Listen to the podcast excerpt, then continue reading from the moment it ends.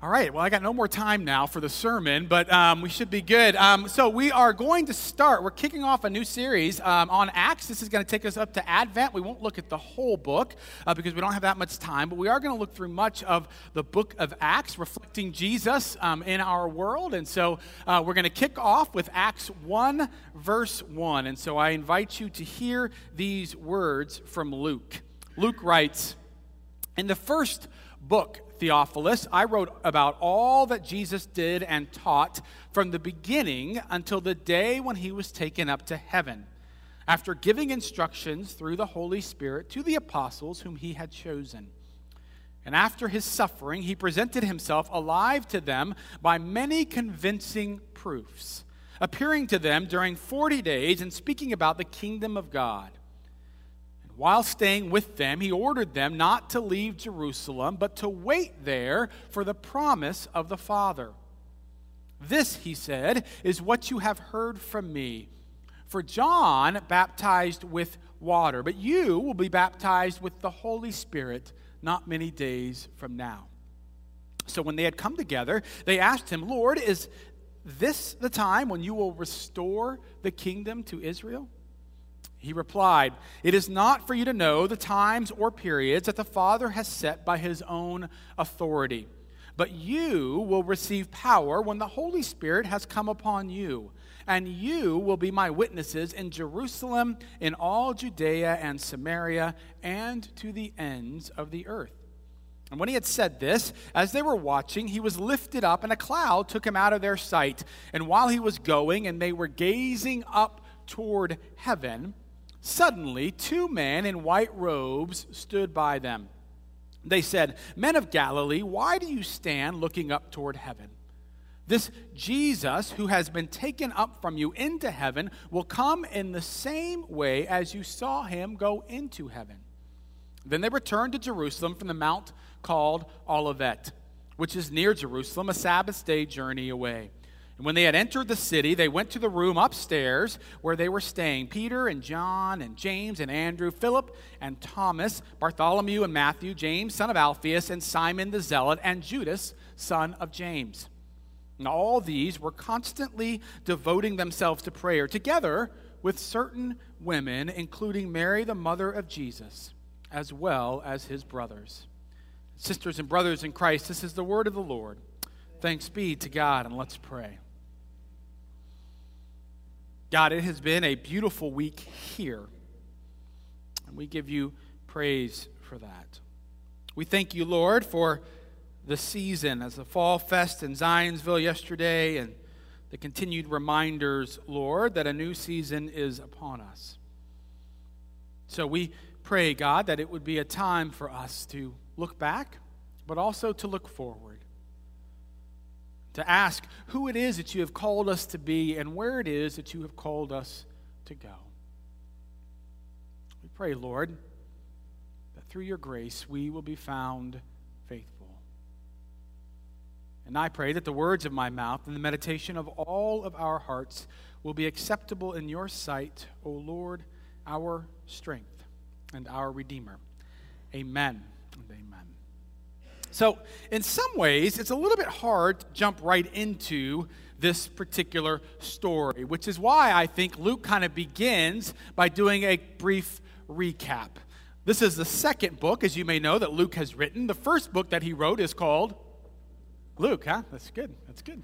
And uh, simple questions, simple answers. That's right, Luke. And so then he's writing the second book now, the second letter to Theophilus. Um, and that's the book of Acts. And so, just in case perhaps Theophilus had forgotten uh, a little bit of what was happening, uh, Luke kind of just quickly lets him know that this was remembered who Jesus was, that Jesus was the one who came, the Messiah, the one who suffered, uh, but he came to earth, he died, but then he was raised again from the dead. And, and Luke goes on to tell us that there were many proofs that, were, uh, that Jesus did in order to help show the disciples that he really was alive. I'm always appreciative appreciative of the fact that, uh, that, that Luke tells us that because my guess is it would have been hard to have really believed because most of us have not seen a dead person be raised again, right? Right, right? Nor would they have, right? This was not as if these things happened back then, right? And so the proofs were there in order to try to help them to understand, in order to gird up their faith as you can imagine, the disciples must have been over the moon at this point. I mean, here they were. I mean, talk about an emotional roller coaster. Things were great. They thought everything was great with Jesus, and then all of a sudden he died, and they went into the depths of depression. They scattered. You can imagine how they were feeling. And then all of a sudden, they begin to see Jesus again, again and again over these 40 days. And we're told that they gathered together. The NIV translates it that they were eating, eating together, and they were talking about the coming kingdom. All of these things are going great. They're in a great place. And then they asked the question that they frequently asked, which was to Jesus, Is this the time when your kingdom is finally going to come? Now, my guess is that they realized that Jesus was probably not going to answer that question because they'd asked this question um, several times before. And so, again, Jesus says, It's not for you to know. And so they probably looked at one another and they were like, Ah, Peter, good try, maybe next time. And they went back and forth. But then Jesus went on. And Jesus said, But you will receive power. Right? Well, that's a great thing. All right, great. Who doesn't want power? Okay, this is a good thing. When the Holy Spirit comes upon you.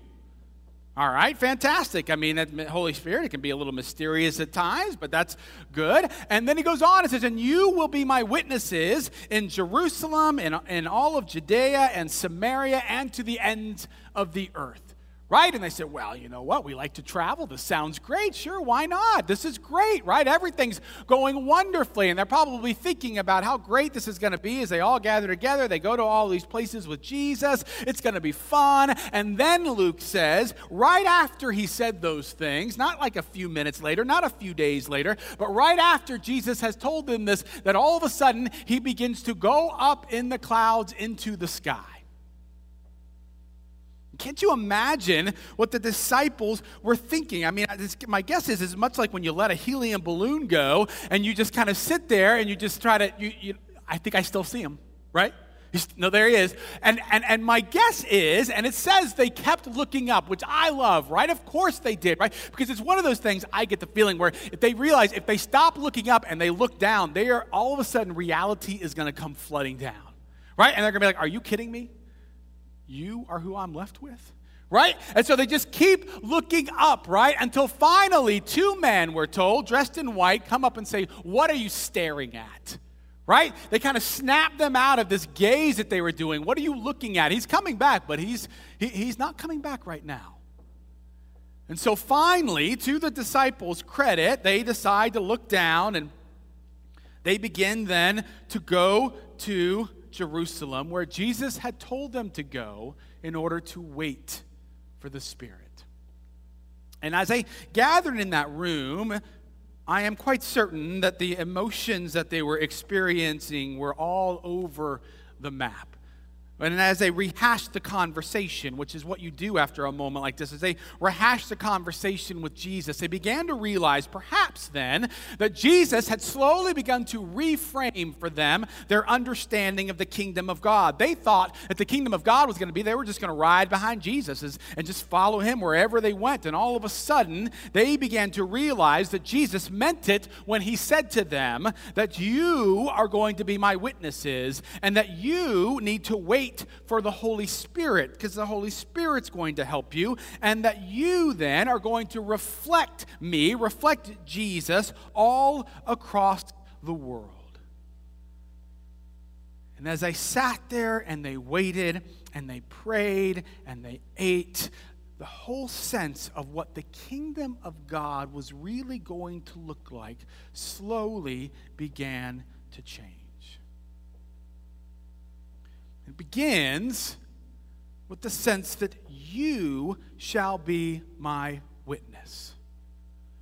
Now, we've talked about this passage before. I think it's a significant passage, quite honestly. Some say it's the main theme of, of all of Acts, really, which is that you are going to be my witness, right? And again, we oftentimes we backpedal from that. We don't like that idea that it's going to be up to me, right? And so we we, we usually think, okay, well, they're not really talking about me. They're talking about somebody else, somebody next to me, or or oftentimes they're talking about someone who's professional, you know, or or or maybe they're talking about the person who's who's really a good Christian, who seems to always have it down. The reality is, right, is that all of us know our own inadequacies. We know our own sins. We can't imagine that Jesus actually meant us, right? No, and we, we tend to over spiritualize other people and think, oh no, they're really good. No wonder God's using them, right? And we always get caught up because we don't want to think, no, it can't really be us, right? It's kind of like uh, this actually happened to me uh, just this week, right? Where, where there's kind of awkward moments, you know, when someone's kind of a little bit distant, uh, uh they're far off, and they start waving, and you're like, oh man, I don't know if I recognize this person or not, but, but they're waving really hard. And so finally you're like, all right. And you kind of like give them a wave, and then all of a sudden someone behind you is like, hey. And you realize that they were waving to that person behind you. Anyone ever have that experience? That is super awkward, right? You know, and so my guess is, you know, that maybe some of us are worried, right? That we think that Jesus is like, you be my witness, and finally you're like, okay, you mean me? And Jesus is like, you? No, I'm talking about the guy behind you, right? But no, Jesus says, that's not who I'm talking about. Jesus says, I'm talking about you. And it's, it's critical, it seems to me, that Luke, as he tells who is there, he includes Mary, the mother of Jesus, and certain women. As we know, as most of us know, in that day and age, women were not valued very highly. And so the fact is, the reality that even in a society that said that they were lesser than oftentimes, that Jesus has ha- had them wait. He didn't say, okay, I want you to go to the room, but please leave the women out. No, no, no. He said, I want you, all of you, you go there, that the women are there. In other words, no matter what society may say about you, no matter what you may say about yourself at times, Jesus is talking to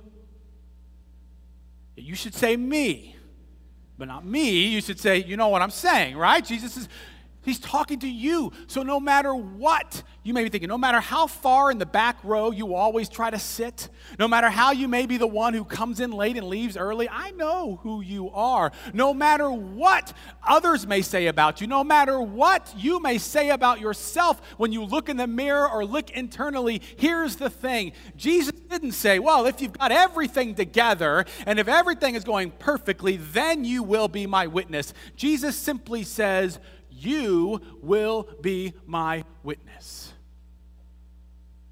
And as I thought this week about the different kind of programs that we have and the different ministries that we have, it is always abundantly clear, whether you know this or not, that our most effective ministries are always the one that you are leading, not the ones that we are leading.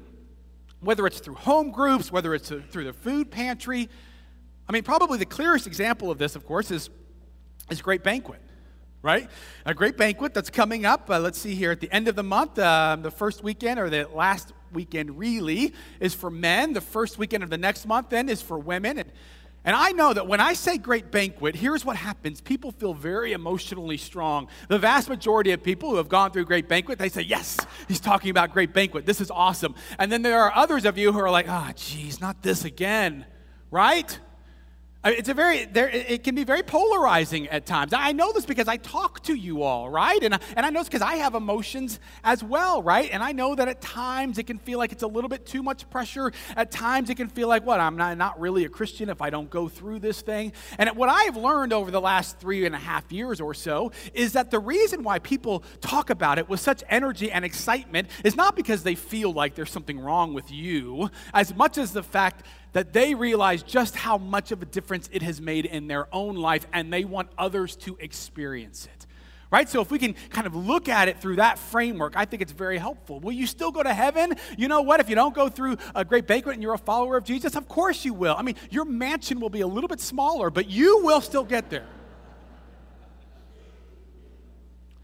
But as I think about Great Banquet and the power of Great Banquet, it really is because it is everyday, normal Joes and Jims and Sues and Sallys who are a part of this and who are leading this, right? And by and large, these aren't people who, you know, spend five hours a day in prayer and four hours a day in scripture. Maybe some of them do, but most of them do not. These are very kind of normal followers of Jesus. And what they do, this is abnormal, is you have space for them to actually be very vulnerable and tell you about the real things in life usually we try and hide from one another. And as they do that, what they include then as a part of these talks is how Jesus, how they have seen Jesus in the midst of that. Another way of saying this is what they do is they are witnesses to who Jesus is and what Jesus has done in their life. And when I served on the leadership as a part of the leadership team, the only professional to do that this last spring, it was amazing to be able to see how the simple act of being honest and reflecting Jesus, how powerful that can be. I will be honest with you, it is more powerful than almost any sermon that you could hear, is when people just say, Okay, Jesus, I will actually be a witness, at least this weekend. And to see how God can use that. But I know I know how hard it is to feel as if we are really up for the task, as if we are qualified. One of the great things I think about this particular passage is that Jesus, it seems to me, he addresses this issue right? Because in the same breath, right, in the very same breath in which he says, You are going to be my witness, right? And, and you can imagine, like, whoa, most of the folks are like, You know, I don't think so. There are probably one or two. My guessing is Peter was probably already packing his bags. He's like, Oh, yeah, I got this, Jesus. Don't worry about it, right? In the midst of that, Jesus then says, What did he say? He says, Wait. Peter, sit down. You need to wait because it is the Spirit, it is the Holy Spirit that is actually going to allow you to do this. In other words, Jesus says, You're right. You really cannot do this on your own. You really are not qualified, but with the power of the Spirit, you will be able to be my witness, but you have to wait. I have sometimes wondered why it is exactly that Jesus didn't just send the Spirit immediately, right? Wouldn't that make sense? You have two elevators, Jesus goes up on one, and the Holy Spirit comes down, right? If I were doing it, that's probably how I would have done it. But it seems that there is a spiritual discipline in waiting. Right? Because it helps us to realize that ultimately this really is not up to us. When you are forced to wait, especially for a group of type A folks, a group of Peters, if you will, who are always more than happy to kind of say, okay, well, what can we do? Well, you know, no, no. To wait then reminds us that it's not up to us. One commentator says that what waiting does is it cultivates a sense of expectation rather than a sense of being frantic. And if you feel like it's up to you, then you have a certain amount of franticness, if that's a word, a certain amount of sense of, okay, well, I got to take care of this. This is up to me. I have seen followers of Jesus who feel like being a witness is up to them right? That is not a fun place to be. It's not a fun place to be if you're the recipient because they just every you know every chance, right? We've talked about this before. Every chance you know they ever have, you know, oh well, why don't you you know you go down to the crossroad, which reminds me of the cross. Have I told you about Jesus lately, right? And every single time, right? And there's a sense of franticness about it, right? Whereas when you cultivate a sense of expectation, what you are doing is you are going out into the world, having waiting and know that it was the Spirit, and you are waiting, to, you are looking for the open door. Now that doesn't mean oh well we'll just kind of wait, God will provide. No, no, no. You go out with the sense of expectation and a hope that there is going to be some place and somewhere in that day that you can reflect the love and grace of Jesus to someone. It heightens a sense of expectation, a sense of hope, a sense of joy that on this day that there will be some opportunity, not because I have to, not because it's up to me, but because God wants to provide opportunity for you to be able to reflect the love and grace of Jesus. But it only comes as we wait for the Spirit of God. And we wait wherever it is that God sends us. What does Jesus say? Jesus says, You will be my witness in Jerusalem and in Judea and Samaria and to the ends of the earth. Now, on the one hand, that's actually not that helpful. I mean, Jesus might as well have just said, everywhere, right? I mean, because that's kind of, all right, that's kind of everything, right? But on the other hand, it seems to me the strength of that is that what Jesus does is he says, okay, I want you to look seriously. How are you doing in Jerusalem at being a witness? How are you doing in Judea? How are you doing in Samaria? How are you doing at the ends of the earth? And to look at them as distinct places for God's love and grace. Right? Samaria is probably the hardest one. This is, this is how are you being a witness with people who you don't really like? Or the people with whom you disagree with. Maybe it's a particular person, maybe it's a group, maybe it's a politician, maybe it's whatever else it might be. And right now, if I were to say, who is a Samaritan in your life? Who is somebody that you really don't like? Don't look at that person. But my guess is that somebody or some group comes to your mind. So Jesus says, I want you to think about that, and I want you to pray about the way that you can be some kind of witness even to that person. In many ways, I actually think being a, being a witness to those to the ends of the earth may be kind of the simplest, uh, unless, of course, you're called to go there full time, and that's a whole other ballgame. But I have discovered, at least for me, that when you when you go across the sea in order to be a witness, that you, you you're, you're focused on that. You're expecting it, right? Usually, it's, it's it's wrapped up in prayer, and you go there, and they don't know you, right? So you don't feel, you know, they don't know who you really are, right? So you can go and you can reflect Jesus, right? You don't have some of those old fears and vulnerabilities, right? Maybe even uh, maybe even when it says Judea which I, which I think is just kind of, you know, those places that are a little further away. Let's say something like Shepherd Community or Straight Up, right? Other kind of ministries that aren't to the ends of the earth but are a little ways away. I think even then, maybe in some ways, it's easy to be a witness. I think actually almost as much, if not as much, as Samaria, the hardest place to be a witness is probably in Jerusalem. Now, where is Jerusalem? Well, where are the disciples? They're in Jerusalem. So, where are we called to be a witness? If we're called to be a witness in Jerusalem, we're called to be a witness right where we are. And I really think that may be the most difficult place for us to be a witness, right? For various and sundry reasons, right? One of them, again, being because of the fact that other people know us, right? And so if we try to reflect the love and grace of Jesus, right, someone might be like, Come on, Jerry. I remember you in college, right? Maybe that may be a little bit more difficult, right?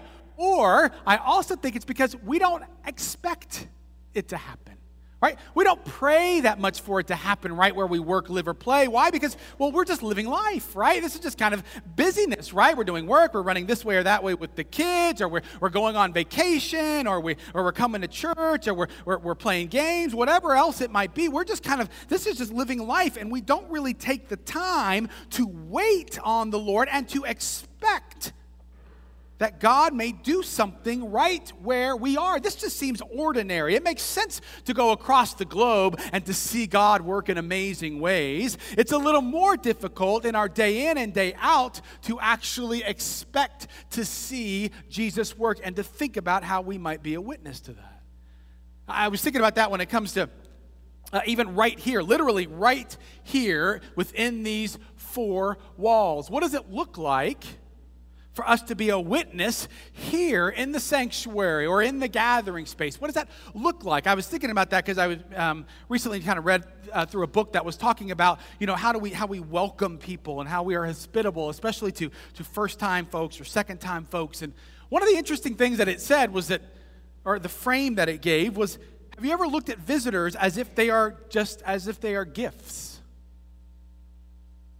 I'd say I'm not sure I've ever looked at them as gifts. I thought, well, visitors are great. You know, it's always fun to have a visitor. You get to know somebody new. Maybe they're, you know, going to come bring something to the church, or maybe they're going to, you know, come be a part of what we're doing here. That's great. But I don't think I've ever necessarily thought about them as being gifts. right? And one of the things that we've seen over the last couple months, we've seen quite a few visitors or guests who have, who have kind of come through, and, and it makes you wonder. We talked about this at session on Tuesday and at staff on Wednesday. How are we doing at being stewards of, of the guests that come in here, right? Of the gifts that come here. If we begin to see this, have you ever seen a, a, first person come in, someone maybe you don't recognize, and have you ever seen, you know what, maybe this person is a gift from God? And what are we doing? How are we doing at welcoming them? Right now, you may think, well, that's just being welcome, or that's just good business, or how is that really being a witness? Well, it is being a witness. Let me remind you that in the Old Testament, more than once, God talks about the fact that we are called to welcome the stranger who is in our midst. Right? Just as God has welcomed us. When you look at the life of Jesus, guess what he was doing a lot of? Thank you, Don. Welcoming, right? Wherever you went, Don was, or Don. Jesus and Don were welcoming people, right? This is a part of reflecting God. And the other thing is, this may surprise you, but if we walk around when we're within this place, within this building, and we're busy going this or that, or we, we clearly don't want to talk to people, or we just kind of seem a little bit grouchy. Now, again, I know this may surprise you, but the odds of somebody coming up to you and saying, Will you please tell me more about this God who makes you really busy and grouchy? I'd love to hear more about him. The odds are not great because that's already the life that most people are leading. What people want to know is how do you become a person of peace and joy? How do you become a person of grace and forgiveness? How do you become a person of welcome? And that only happens, it seems to me, when we are willing to be a people who are welcoming, a willing people who are willing to be witnesses in Jerusalem. But of course, it also means in our neighborhoods. Now, you know, I can only go about six weeks without mentioning the importance of loving our literal neighbors. Right? When we did that Who's Your Neighbor series last year, I was in heaven. It was great. I had like seven or eight weeks to talk about nothing but that. I will keep talking about it because increasingly I am convinced that how people will experience the love and grace of Jesus for the first time will not be when they walk through the doors, but is when somebody who they know outside of this building gets to meet them and care for them and begin to get to know them right? And since the Who's Your Neighbor series, it's been great. I mean, I've loved, I continually get to hear stories about how ZPCers are caring for their neighbors, right? Maybe moving into a place and then going out and delivering cookies or, or seeing a new neighbor and the next day inviting them over for dinner. I mean, these are great stories. This week I heard a couple of great stories. One is a story about how getting to know their neighbor was more dog initiated than God initiated. It's a great story. I really wanted to tell it, but I realized I was running out of time, so I'm not going to. It's called a tease. Just wait. It's a great story. But I also heard another story this week about a ZPCer who they had a little cul-de-sac party and, and, and they went over, right? And they lived in this place for I think 20 years and they, you know, they went over and they got to know some folks and there was a neighbor there who'd been there for a couple years, but they never really had the opportunity or taken the opportunity to really get to know them at all. And so they, they, they, they, they had a conversation. They were able to kind of get to know each other. And the next day, as, as, as, as this ZPCer was outside in, a, in her front yard or, or someplace, that neighbor who she had talked about, who she had seen or talked to the night before, says, "Hey, why don't you come over? Come into our garden. You know, I've got some I've got some vegetables over here. Come and come and come, you know, come take a step over here. Here, let me give you some of these." And I thought, "This is genius. They created space to get to know one another, and because of that, the next day this person was able to take one more step closer to that which was important to this person. One step closer to their garden, one step closer to their home, one step closer perhaps to their heart. Guess what? This is what I want you to know it is not difficult. Even if you're an introvert. It doesn't mean, if you're an introvert, I get it. I'm not an introvert, but I get it. Okay, I've read about it. It doesn't mean that you need to know every single neighbor in your block. But maybe it's one neighbor this whole year. And it is about simply creating space. Prayerfully creating space where the Holy Spirit can be at work. Because you never know how creating that space may take you one step closer to more fully being able to reflect Jesus to that person. Throughout the next several weeks, up until November through November, we're going to be looking at this letter of Acts. And we're going to be asking more and more questions about what it means to be a community that really witnesses, that reflects God to the world or in our world. Sometimes we're going to be asking, well, you know, what does that mean about us? How might we change in order for that to happen? Sometimes we may be looking more at the world and what are the areas, what are the places in the world where really we need most, where Jesus is most needed. Uh, my hope and my prayer, though, is that as we do that, that you will prayerfully go through this series together. One of the things is I was thinking about this the very first week that we did Who's Your Neighbor, we had a homework assignment. I'm not going to ask you if you remember what it was because I already know that you do. And here's what it was, just to remind you it was not to go knock on every door in your neighborhood, but it was to walk the neighborhood and pray. Much like in Acts. And so my hope is that perhaps this week, maybe you go out. It should be, you know, pretty good weather again until the remnants of Irma, if they come up this way. But other than that, you could certainly go out. Today's a pretty nice day, isn't it? We could be in Florida, right? Today's a beautiful day. Maybe today's a day that you go out and walk. Maybe, maybe what you do is you come to the church at some point this week. Maybe even you come, you know, a little bit before worship. Anyways, but you come and maybe you just walk around the sanctuary or you walk through the building and you pray for the gifts that are going to be coming or the gifts that come through the food pantry, right? Maybe that's what you do. Or maybe you spend this time kind of praying for one of the ministries, you know, that we have and asking, Lord, in what way might I be a part of that? In what way might I be able to be there? What way may the Spirit come upon me so that I can be a witness to that place or even to the ends of the earth? Whatever it is, my hope and my prayer is that this week you will pray, not as a way of procrastinating, but as a way of anticipating.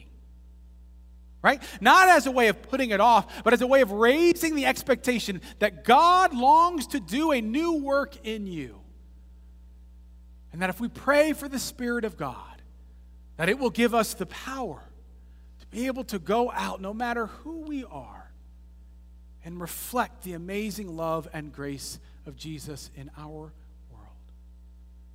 Until God's kingdom comes on earth as it is in heaven. When Jesus comes back through the clouds, bringing his kingdom of grace and peace.